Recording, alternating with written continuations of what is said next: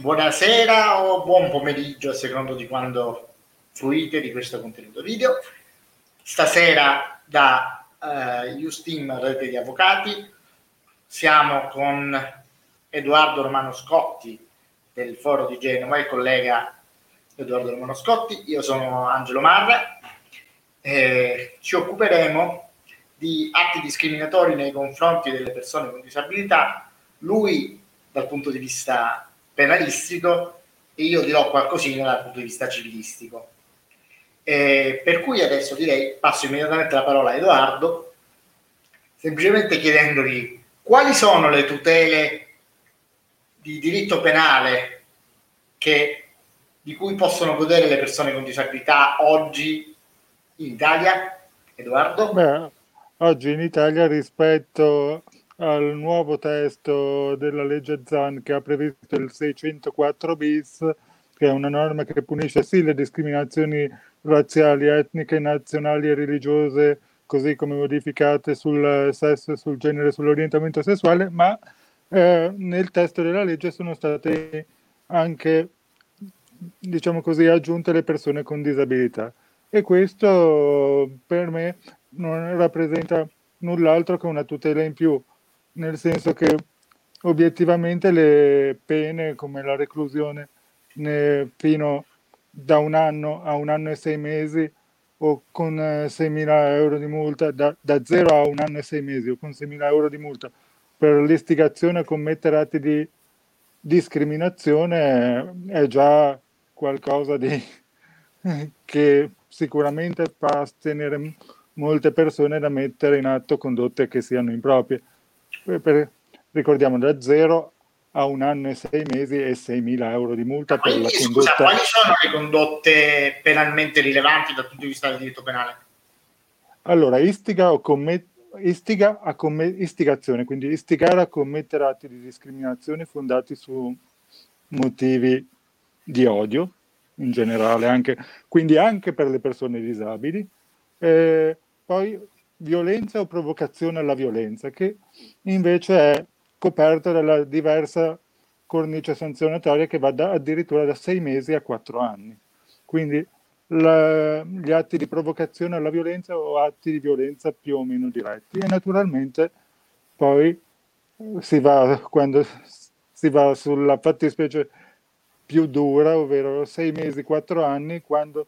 uh, si presta assistenza o, part- o si partecipa a mo- ad associazioni o movimenti che abbiano come finalità la discriminazione anche delle persone disabili come eh, sul genere o sul sesso in, e addirittura omofobia transfobia. Ecco, è molto dibattuto se questa inclusione normativa fosse necessaria. Eh, dal mio singolare punto di vista, dico che tutto sommato questa inclusione aiuta un maggior rispetto di tutte eh, le diversità in questo caso e quindi non per forza una diversità sul genere debba poi portare a una maggior copertura rispetto ad altri casi di discriminazione. E poi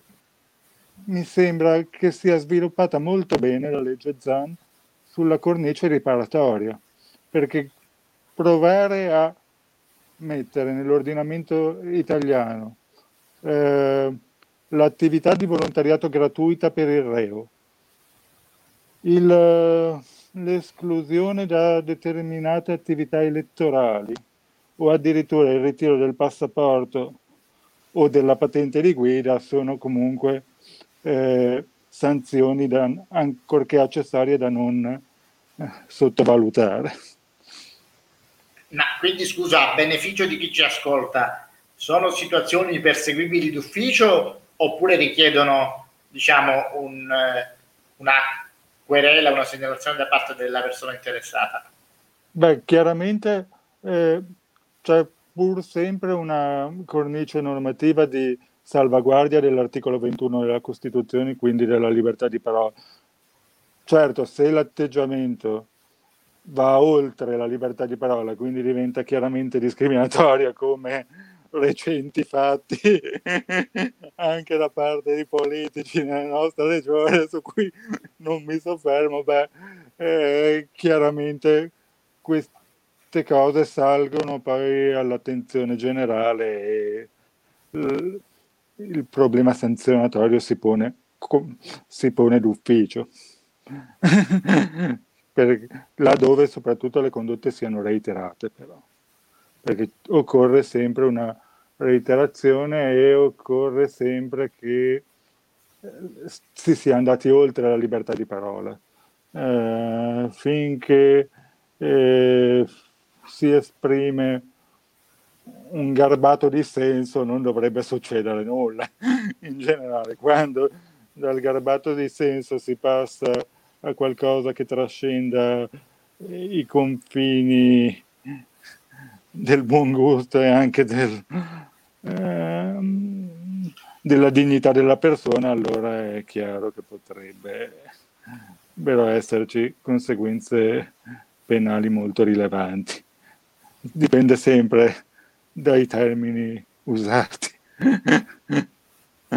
perché soprattutto per primi, le prime fattispecie, quelle più eh, lievi. Hai parlato della, della eh, legge ZAN, quindi con le sue novità e le cose nuove che ha introdotto, ma ci sono altre norme di natura penale che in qualche modo possono tutelare la persona con disabilità? Beh, chiaramente ci sono comunque le norme penali relative anche vabbè, alle aggressioni, alle truffe e, alle, eh, e soprattutto ai reati sulla fede pubblica, anche perché quello è importante da dire. Eh, ma in questo caso oggi mi tenevo più sulla legge Zan perché? Perché eh, tutto sommato porta una novità dal punto di vista della riparazione del, da parte del reo, cosa che in altre normative non, non si vede spesso. E tutto sommato mi sembra un buon compromesso rispetto a una tutela sanzionatoria che sia troppo uh, marcata, nel senso che per noi è anche giusto liberarsi da quella che è la stigma, cioè facendo delle volte superando alcune disfunzioni del sistema del sistema che sicuramente ci sono perché a parte questo volevo soprattutto eh, riferire al divieto di partecipazione in qualsiasi forma all'attività di propaganda elettorale, che è una, secondo me, una fattispecie molto nuova, eh, con, che dovrebbe spingere i politici a stare attenti in determinate esternazioni e, di, e, e soprattutto comprendere una cosa che tempo addietro era molto ben compresa, che quando sei, quando rivesti una carica pubblica o quando sei un funzionario pubblico o l'esponente di un partito politico, non, tu non ti trovi nel salotto di casa tua e quindi tutto quello che dichiari deve essere forzatamente soppesato e ricondotto ai, ai canoni di una buona formalità. Ora, senza voler dire, ma eh, nei mesi scorsi ero, ero scettico su questa eh, riforma normativa, ma devo dire che purtroppo eh, alcune cose accadute mi hanno fatto banalmente ricredere. Ecco, ti passo la parola. Ti ripeto interessante l'approfondimento in diritto penale. Adesso mi permetto di aggiungere quello che succede nel diritto civile. Il diritto civile dal 2006 conosce eh, l'azione prevista dalla legge numero 67 del medesimo anno che pone rimedio alle fattispecie di discriminazione diretta, indiretta e alle molestie. Diciamo che il legislatore ha previsto che sia discriminazione diretta quando per motivi connessi alla disabilità una persona è trattata meno favorevolmente, cioè in maniera peggiorativa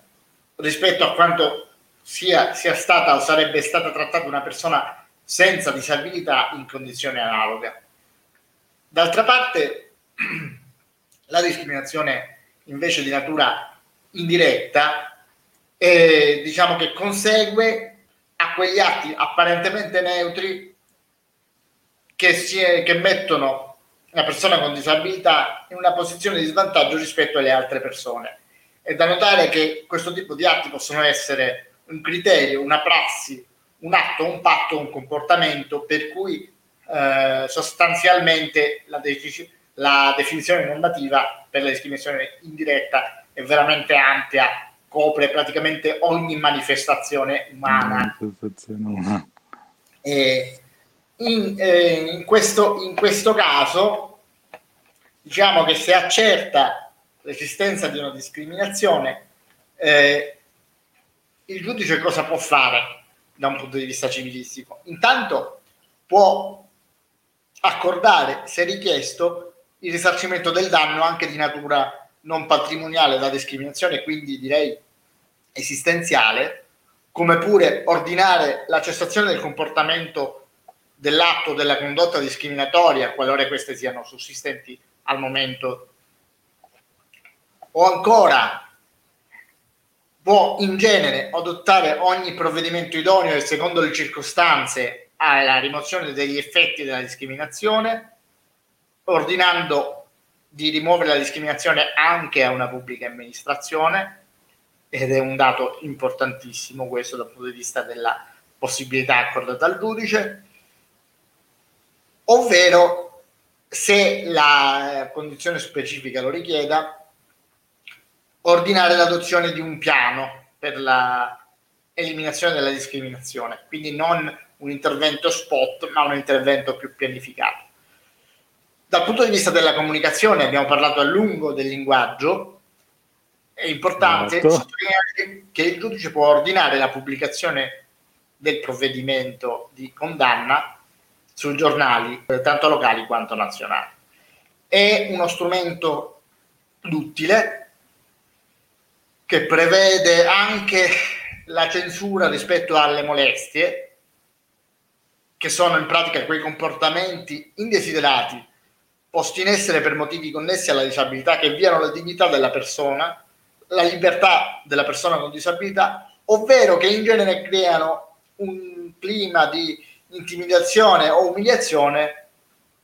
nei confronti di questa. Come dal punto di vista normativo è, un, diciamo, è uno strumento elastico, eh, utilissimo per esempio nel caso di discriminazioni nella scuola oppure in presenza di barriere architettoniche, che è attualmente disciplinato in maniera molto, molto veloce dal processo sommario di cognizione che nella, nell'ottica del legislatore dovrebbe avere un, un outcome, come si dice, un esito piuttosto rapidamente, e dato non trascurabile, eh, non è un procedimento gratuito, ma per iniziare la causa si paga la metà